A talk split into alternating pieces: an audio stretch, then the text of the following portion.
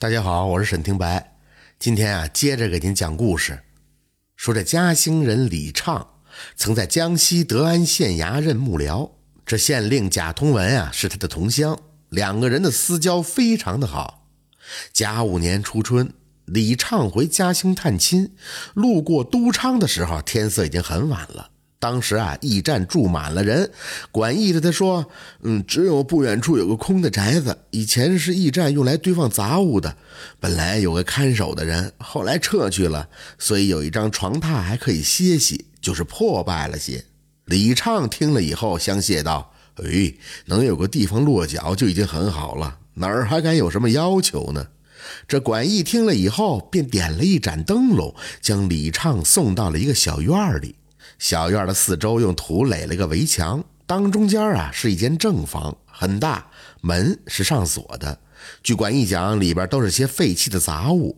正房的左边有一间小厢房，打开以后，房间内只有一张床和一张木桌子。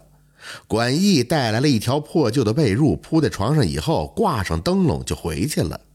李畅见这屋子里头什么也没有，是躺在床上左右无法入眠。过了一两个时辰，外边突然就下起了小雨。初春的夜晚，寒意袭袭，李畅一下感觉到特别的冷，更加不能入睡了。那灯笼的光也越来越暗，恐怕这灯油已经所剩无几了。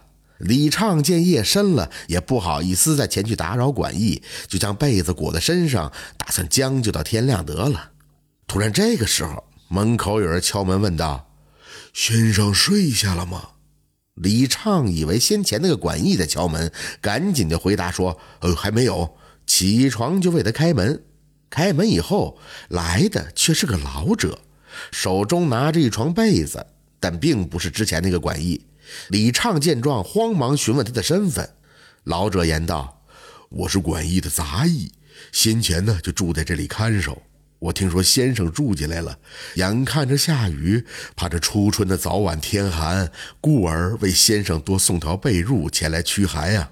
李畅闻言非常的感动啊，拿出十几个铜钱要感谢他，老者却拒绝了。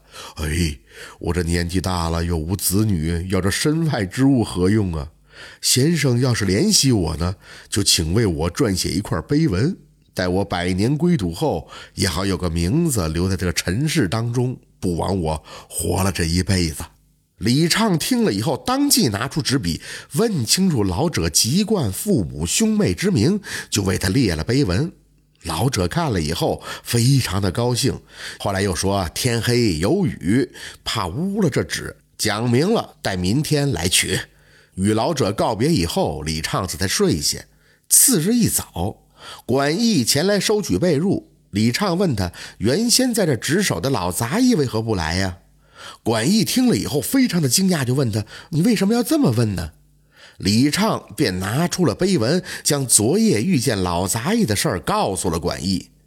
管义听了以后惊道：“呃，这个人已经死了有一年多了，因为他没有后人，又无钱安葬，最后还是县衙出了一点钱，用他生前盖的被子裹了尸体，放在木架子里埋在这后院了。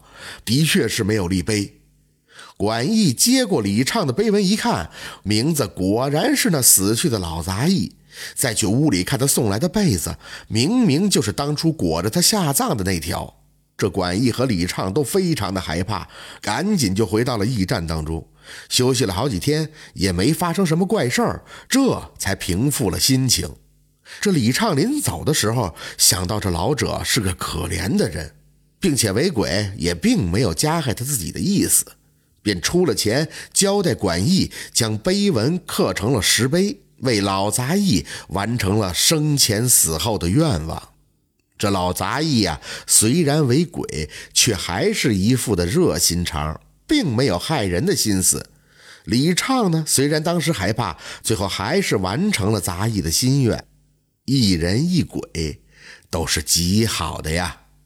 好，这就是儒生慈悲的故事。感谢您的收听，喜欢听白好故事更加精彩。